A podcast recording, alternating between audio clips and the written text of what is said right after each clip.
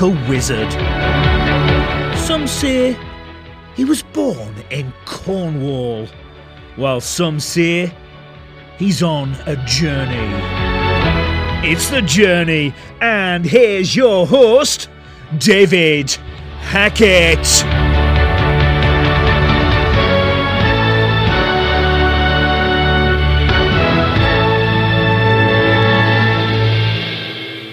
In June of 2022, our guest today was knighted by the Royal Order of Constantine the Great and St. Helen, joining the ranks of 350 dames worldwide. Our guest is an internationally acclaimed award winning media personality, producer, director, writer, author, public speaker, and former supermodel and winner of the Celebrity Survivor show. With hundreds of television and film credits to their name, this Who's Who of international and American women bringing over 35 years of entertainment industry experience in both international and American markets. And our guest is the founder and CEO of In the Limelight Media, a multimedia platform consisting of TV or video, a podcast, and a digital, digital magazine. magazine. yeah. I know what I mean. I'm reading it quick. uh, shows can be seen on Roku, Amazon Fire, Apple TV, etc. And a podcast can be heard on 15, 15 different distribution platforms.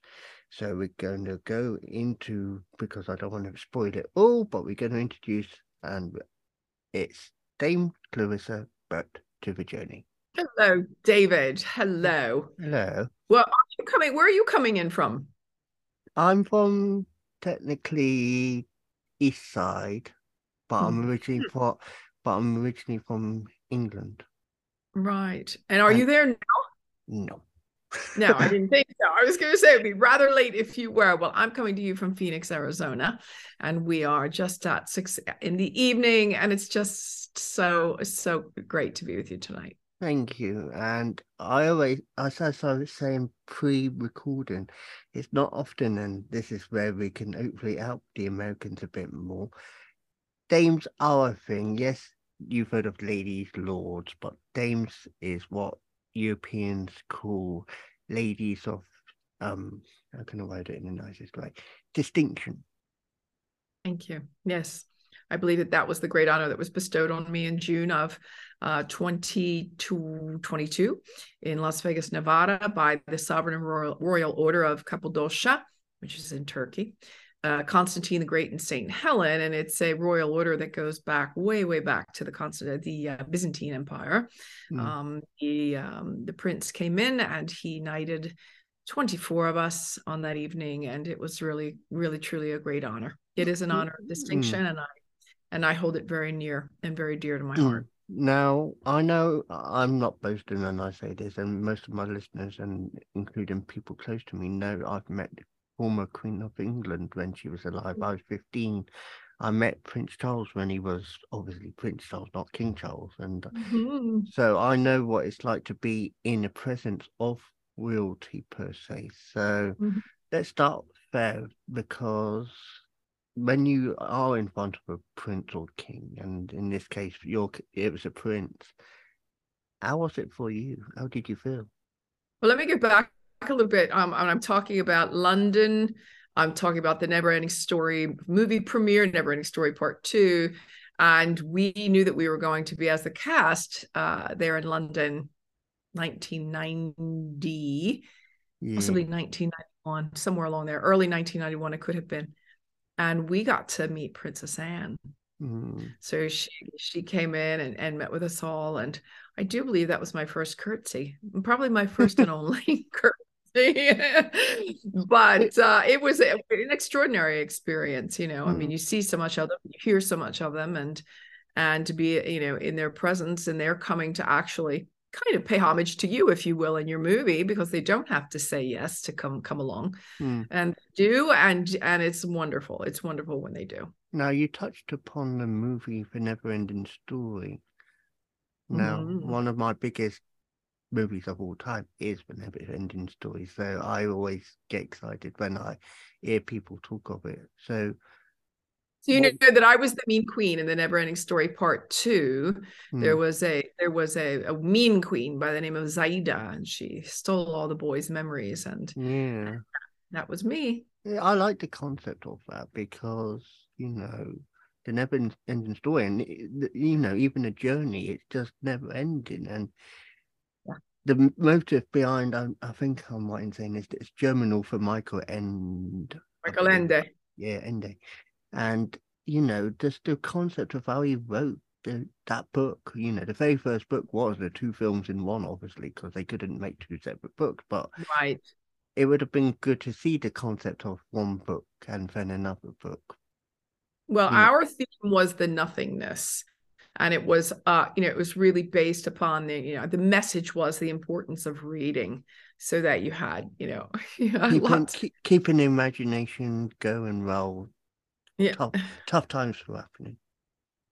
So that was your, I assume that was one of your biggest breaks on TV stroke on the big screen. It- yeah, as far as movies is concerned, it was a Warner Brothers worldwide release.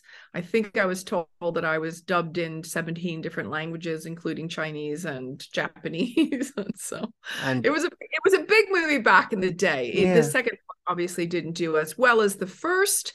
Um, but you know, the second rarely does as well as the first. And- and and the one that people often forget about is the third one.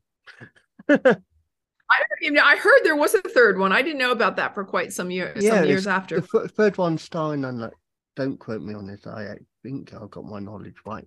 Jack Black wasn't it? Right. And me Yeah. in 2018 at eight o'clock in the morning reading Jack Black is like okay. But Yeah. Okay. so we're talking about your journey, and we're talking about obviously your media per se, which is a way of cross promoting as well. It's called In Info Limelight Media. I love the Mhm. title of that. Why was it called Limelight? Is it because Well, because you know, I started on stage and in front of a camera and as Mary Poppins in the kindergarten play, and I absolutely, I was, I was mesmerized by my first, uh, my first applause after I sang, you know, supercalifragilisticexpialidocious, and I think it even brought them to their feet, David, to be honest. And I was, I was just so struck by, you know, how fun it all was.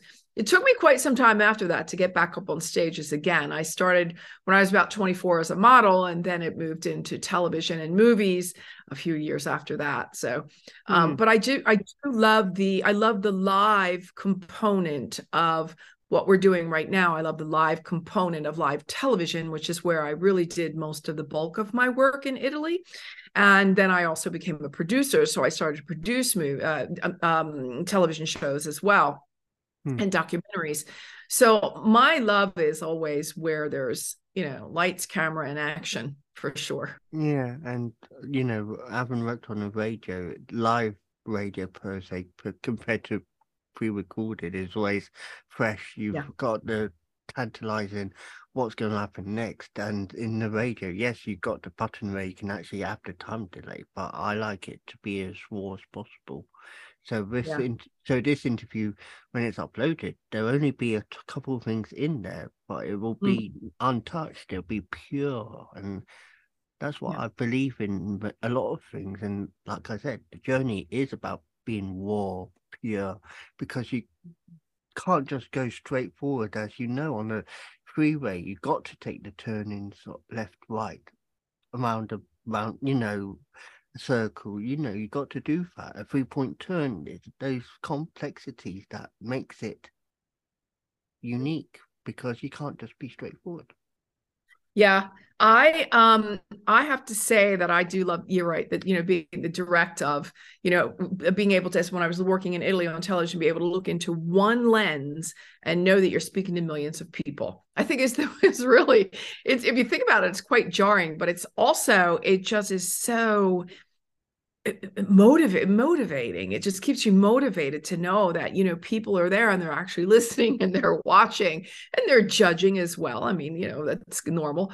But it was always um it was always when i felt as though i was doing my best work because it does keep you on your toes. Mm. And, you know, especially if you're doing a live, you know, show per se because you know you could do have days in the forecast day and I don't know what percentage is in America, but if you go to a certain channel, 60 or 70% I think it is. I don't know the exact numbers because I don't Mhm. research enough, but most of it is live Right. until a certain time. Then it cuts to pre-recorded or earlier in the day. You so it's a constant. So I like that. and people that people that are able to work on live uh radio live television um it's really it's really quite a gift because you know it's it's the kind of thing that scares the bejesus out of a lot of people um people, I, there was a recent quote that i love was done by jerry seinfeld and it says i would much rather be the guy in the coffin at a funeral than the guy at the podium telling the eulogy Yeah, I understand. that's that. how afraid some people are of Yeah. public speaking so yeah um it was it's uh, but i love it i mean there you Mm. know i'm to me it's give me the microphone just give it to me you know Now, and I go. Now I know, like, and I, and I don't mind sharing it. I have got when it doesn't disappear. I have got that. Apart from that, I've got no notes about you. I've got nothing. So this is completely, just ask away and I believe that. So it will. Um, going into saying you was the first American to present in Russian TV at the Kremlin. yes Now that, now that was a that was really cool that was in 19 it was the, the wall had just fallen in 1989 in november and in january of 1990 it was cold in russia we went over with Laura Biagiotti, who was a, a um, fashion designer at the time, and they were doing an Italian fashion event at at the Kremlin, and um, and so I was already working on television then, so they knew that I could present perfectly in English because I'm American and in Italian because I, I spoke free, uh, fluent Italian. So we were at the, I mean, the, the idea of being at the Kremlin on stage and with on live um, Russian television was so new, not only to the Russians, but it was really new to me as well. I mean, my fa- my grandfather was like, "Oh my God, they, you know, they come." communists, they eat children, you'll never be home." I was like, "Grandpa, it's not like that anymore," you know. so I went over and it was on stage at the Kremlin, and so I was doing the Italian English translation to the next lady to me who was doing the English Russian translation. So we worked in tandem, she and I, to be able to put out to the Russian, uh, live Russian television, uh, this, you know, this fashion event, which was really, really cool. Mm, and I like the complexity because obviously you have to adapt Yeah. to, to, you know, your co-worker. And in this situation, you said they were Russian. I assume she was Russian. She was Russian, so but she spoke English. So I was from Italian to English, and she took the English and turned it and translated it into Russian for the television. So we were working tandem that way. It was a great evening. It was really a great evening. She was really, really true professional as well. So that was great. And- It was a good time. And then having two private audiences with the late Pope John Yes. Paul II on uh, your Yeah. social work. And I like that as well because Yeah, I did too. It was, you know, I lived in Rome at the time. In fact, I lived in Italy for 30 years, but I was living in Rome. And, you know, I, I don't know. I mean, I guess the Vatican sees a lot of the television that we do. And and I, I I was doing a lot of social work at the time. I wasn't, I'm not married and I don't have children. So my weekends were usually taken up with a lot of the events that were happening around the country. And most of them were you know, a lot of them were charity events. And so I would go and um, insist on not getting paid um, and just send me a car and a driver and, you know, I'll come down and, you know, do whatever. And I always had a great time with that. So they were honoring people that were, I giving of themselves and time, you know, to cha- charities. And so I was recognized for that, which was really spectacular. So your journey, and now- now this is me going back. Did you ever expect when you was a teenager going into a young adulthood? Did you expect to be doing these things, or did you just wanted to try it because it was something that came naturally to you? Um, I knew always that I wanted to be rich and famous. Um, I made good money and I did become well known in one country, you know, in Italy. Uh, but I realized that, you know, now at, at this age that riches means something completely different to me. And fame is is something great when you can use it for the good of others. Yeah, and that's good philosophy because you get some people who think me, me, me, me, Yeah. and, No. don't, and yeah. don't think about the surrounding around me. It's all Yeah. circled around Right. them. yeah it's it's a it's it's a very uh, blessed place to be you know and and um it's it's there's a lot to be said for it you get a lot of perks but at the same time you're able to do with those perks things for as i said for others as well which is extraordinary you know you you get a leg up if you will um to be able to help others which is wonderful Yeah, and going into talking about where it says ambassador in, to the United States, you actively out African women, which is another great thing because the nobel peace prize yeah. and you won the Nobel Peace Prize in 2011. Now, well i helped them win it i didn't Yeah. win it well, you know, you Yeah. Yeah, you can say I'm a It's little really great. That should I should put that on my bucket list, David. um, it was wonderful in that I was asked by an organization in Italy if I would be interested in and sort of you know um, uh, working here in the United States with something that was called Walking Africa, and it was a campaign that mm, predominantly spoke about African women and their plight. And um, Walking Africa was really how the distances that m- many African women have to walk to get clean water. And um, and so of course immediately I said yes, it was right up my alley, and um, and so I did what I could to help with that. And uh, at the end of the day, I, it was 2011. Yeah, 2011, if I remember correct. 2011, 2001. I can't remember exactly what year that was. Gosh, I'm getting, you know, when you're getting old and you can't remember stuff like that. But anyway, it was a great, it was a great 2001. No, couldn't have been. Anyway, I'll get the year straight. Uh, it should be on that on the paper I wrote, but I can't remember. Um, and so anyway, they there were two uh, 211 nominees for the Nobel Peace Prize in that year. And um, and you know, it, was, it could be a little disheartening if you think, wow, well, you know, what are the chances of our winning? You know, one in 211. And so when I heard that the women, the African women did win, there were three separate women that did win um, the African for the African cause that year. And it was a really, it was a crowning moment. I mean, I didn't get, I don't get anything for it. And I, there was certainly no kudos or you know things along those lines which is fine. It, it was meant to be for them but i was just so honored to be a part of it all Yeah, you know. So i did um, yeah I, I did i was the ambassador of the united states for that that year. And that What is the a heck? good. it just shows that in the space of, so you know, in the space of of many years, it just shows you can do anything, and yeah. you know, Yeah. I like that concept because if you put your mind to it, and there Mhm. is a saying, yes, you can, or I believe I can, then if you have that Mhm. mindset, it will drive you forward and it won't hold you back. yeah it's wonderful it really truly is So, yeah that's what I say. you know when you when you reach when you work and you reach celebrity status and you're asked to do these kinds of things the fame is used to be helping others you know that i think is the most important thing um instead of you know not helping others but Yeah. that's just my that's just my And- and it's not me sounding arrogant and pompous in any way, but celebrity at the end of the day, yes, you are just the same as me and anyone on the street. So it's just a, it's just a title which you get recognized Absolutely. as celebrity. Yeah exactly and you know remember celebrity can be famous or infamous so it doesn't always you know al capone was a celebrity too but you know So I mean, you know, I, it can be, it can go both ways. A celebrity, celebrity status means you're well known. It doesn't necessarily mean you're, you know, you're well known for good things. Hmm.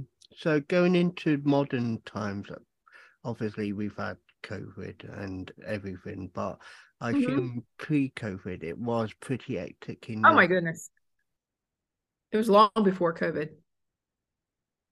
so, modeling, yeah. yeah, that was back in the '80s. So, just before Never Ending Story. It was before the never ending Story, exactly. And I'm, and that was great. That was really a great time in my life. It was exactly what I wanted to do, and I was able to travel the world and work very well with, you know, amazing photographers and magazines and be on most of the runways that, um, you know, were out and about. I think I did even an event at uh, Albert Hall. Is it Albert Hall? Royal Albert Hall in London. Yes, Royal Albert Hall, right. So we came in one year uh, for an event there. I don't remember the designer was that we walked for, but we came in and did that event, which was so beautiful. And uh, yeah, I've just been so lucky and so blessed. But um, yeah, and all of these were the things that um, sort of were, you know, part of my formation. When people say, "Why did you write the book?" Well, there's a lot of cool things that went on, but um, you know, I wanted to write the book because I wanted it to be um, I wanted to be able to put some of my life experiences into practical way hmm. of mm. looking at what self-esteem really means. Yeah, so talking about your book, you already touched upon it. Self-esteem. Is that mm-hmm, the self-esteem self-esteem regime? Mm. The hmm. regime is an organized way of doing things and it's uh it comes from my really mm, wanting to shake some people you know because they were not living i well you know they weren't living their greatest good you know i wanted to go up and say you're so much more than what you think you are. Your perception of yourself is is far too low. My perception of you is i think you're an amazing human being and you don't see that. And i found that to be frustrating sometimes not because i went around you know run around trying to change everybody's lives but because self-esteem is a real thing. Yeah. And it uh and the lack of happy healthy self-esteem is is a horrible place to be yeah, and I've often in my time lacked self esteem because I always think I'm not doing good enough. But I have yeah. people saying you're doing great because you're just being yourself. So Absolutely. I've learned to adapt to that understanding. But it took me over many years to say, yes, I am this, but I still have days where I say, no, I'm not, mm-hmm. and I shy away. Yeah. Also, because there are going to be days, you know, self esteem ebbs and flows and it comes and goes and it's up and down. And the idea is to be able to is to be able to get enough tools in the shed meaning read enough you know read personal development self-help books you know uh, commit them uh, to your daily uh, to the da- your daily work make sure that you are doing because it is it's a little bit of work you know is, is involved in in happy healthy self-esteem it just doesn't happen. Uh, and so, you know, as I say, the tools that are in the shed are the ones that you can rely on when times get tough, when life is triggering, when uh, some things don't always feel so so good, um, and when that storm comes through, which it inevitably will. Uh, you who by standing strong in your stead and being well rooted in the soil uh, you know you might lose a leaf or two when the storm comes through you might even lose a branch but you're not going to be transported away with the storm because you already you know you already have some pretty good tools that you can, rely on yeah and how long have you been working on the book how long did I work on the book? Yeah. It's a book that I've been wanting to write for a while. It, it, published a year ago, a little over a year ago, and it's been doing really well. It's Pluri awarded now, so it's got it's gotten its awards. It's uh, all over the United States in our bookstores. It's on Amazon, Kindle, uh, Audible. Um, and it just goes to show the importance of personal development and why we need to be, especially in these times, David, that are really so dest- so destabilizing, so mm. kind of topsy turvy and upside down, whether politically or economically or uh, socially. Um, it seems as though there's so much turbulence and turmoil and trouble and and discord that it's just you know it's really good for us to remember that it's on us to do this work. So that when all of that is going on we need to be aware of it for sure. We can't be we can't be again transported. We can't be you know ripped away from our own truth and our own self um, because of all of the scary things that are happening. Our first chapter the first chapter in the book is is the release and so the most important things I think is some of the things we need to unlearn, some of the things that aren't serving us and we have to get rid of. And one of those things is, you know, is is the tribe mentality. Um, you know, how it festers and foments and how we have to be just, you know, be ourselves, stay within ourselves and let all of that outside clutter happen, but we can't be, you know, we can't be buying into it. Otherwise, you know we'll never get the the personal development work done that we need to get done yeah i totally get that and it's about you as a person yes you can have people supporting you but Yeah. ultimately it's down to you, and I'll emphasize the word you, you Absolutely. as as yourself. Well, when you bring the best you to you, you know to any case scenario, to work, to a relationship, to as a parent, as a ch- as a son, um, as a daughter, whatever it is, wherever you're going, you want to be the best you. You know, my mantra now is I want to be a better person tomorrow than I am today. Don't know exactly what that means. There's going to be something throughout the day that I that I'll go up. That's what it is today. I'm supposed to be working on. That's the little teeny thing that happened, or that was that little annoyance, or that was that little trigger that an older me would have just taken it and blown it out into something, you know, gigantic.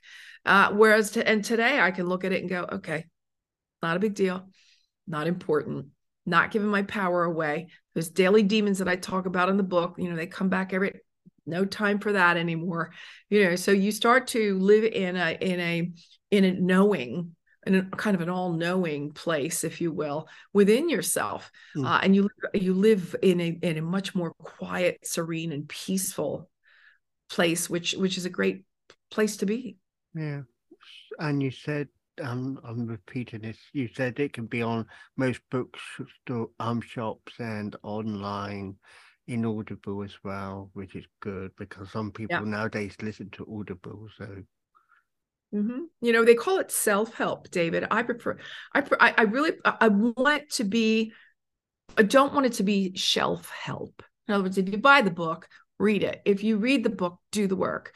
Don't buy it and have it sit on your nightstand and, and or you, you know you shelf it in a in, in a bookcase somewhere and don't do the work. You know, you really owe it to yourself. To and and some of the work is just so fun and so enlightening. Some of it's going to be a little scary. Some of it you're going to need some courage, you know, courage um, to get through. But boy, is the light at the end of that tunnel so big, bold, and bright. It's Yeah. just, it's an amazing. I love doing the work. And again, I'm imperfect. I make mistakes, but I do. I'm mindful about really wanting to be the best I can possibly be. And I and I think I say people say, well, why do you want to do it? Well, because it just I want to live in a kind world. You know, oh, I think it was a, was it Gandhi that said, you know, mm, be, you know, the, the, the be the person that you want to be in the world, or be, you know, the change you want to be in the world. And I think that the no truer words could have been spoken. You know, be the change. Um, if you, you know, if you want to live in a happier a place, uh, then be a happier person. yeah, I totally get that. So now going into the future, how do you Mm. see things developing in the future? Well, what I really would like to do is to take this self-esteem regime. Uh, it is a it's a manual. So what I'm really proud of. This is not a read. You're not going to sit down and read, and it's going to be. This is a manual, and it's it's sort of a vademecum, if you will. It's one of those kind of reads you're going to read, and it's chapter by chapter, and you do the work, and you grow throughout, and then maybe six months down the road, maybe a year later, you'll read it again, and you're going to be really excited because you're going to wow, well. I didn't get them around. I completely missed that phrase. Or, man, I, I can't believe I, you know, last year I I released because the first chapter is release. I released, but I didn't realize that I really also needed to release this other thing as well. So it's it's it's it's it's it's it's an evolution. You know, you're in constant evolution when you're working on yourself and when you're working on personal development um, self-improvement and i love it i, I Mm. think it's it's it's a really it's changed my life um immensely and i and i offer and i offer it to others as well because it's just it would be such a better place we could all be living a better existence and a kinder in a kinder place as well Mm. So touching upon that, because you said about helping others, what would you say to help others today? to have a very strong value system, to know exactly what your values are and to live them uh, as a manifest, as like a manifesto. So you're going to mine, for example, is to take the high road. And that has nothing to do with drugs, David. it's honesty, integrity, gratitude, and honor. So if you can live in honesty, radical honesty with yourself and with others, what wouldn't you love to know that we were living in a 100% honest world? Yes, I'm saying it's utopia. I get it. But just think about the possibilities if we could all be more honest. Integrity, those are your moral values, your moral principles, your moral uprightness. Wouldn't that be a fabulous place to start if we were all living in integrity. Gratitude, we all know what we need to be gra- gra- uh, um, uh, living in gratitude for. And I think that we need to remind ourselves more often that sometimes it's just the littlest things a warm blanket, food in the pantry, a roof over our heads, um, uh, you know, what name, family, friends, uh, a healthy body, um, name it you know, and sometimes you go, well, those are little things. Those are the easiest things. Those are the most important things. Those five, six things I've just named. Outside of that, yes, there are other things, but those are really some of the most important, aren't they? And then honor who are you when no one else is in the room? Who are you when no one else is looking and when you're accountable to nothing and no one else? Who are you then? Are you honorable? Um, are you? I there's another um, saying that I absolutely absolutely love. And it, it goes loyalty is when you have my back behind my back. So when is it that you're trashing others at the you know the water cooler? you know? mm. um, is that a noble thing to be doing? Is it an honorable thing to be doing? Shouldn't we just either walk away or say, "Hey, you know, everybody, I know Susie Q, and she's probably just had a bad day today, and maybe we should all be doing a little bit. She probably just need a hug. Why don't we find out what we can do for her as opposed to you know, and yeah, there are a lot of people out there that are pain in the butt. I get it, hmm. but you know, we do want to at least try. You yeah. know, we want to try. So, how can people get in contact with you if they want to reach out? Well, I mean, Clarissa Burt straight across the board: LinkedIn, Facebook, Instagram. Just Clarissa Burt. Um, I'm just not on, and LinkedIn as well. I'm not on Snapchat. I don't know even know what that is really. I don't even know really what that is, David. but Dame Clarissa Burt, thank you for sharing your journey with us today. Thank you so much, David, for your time. Thank you.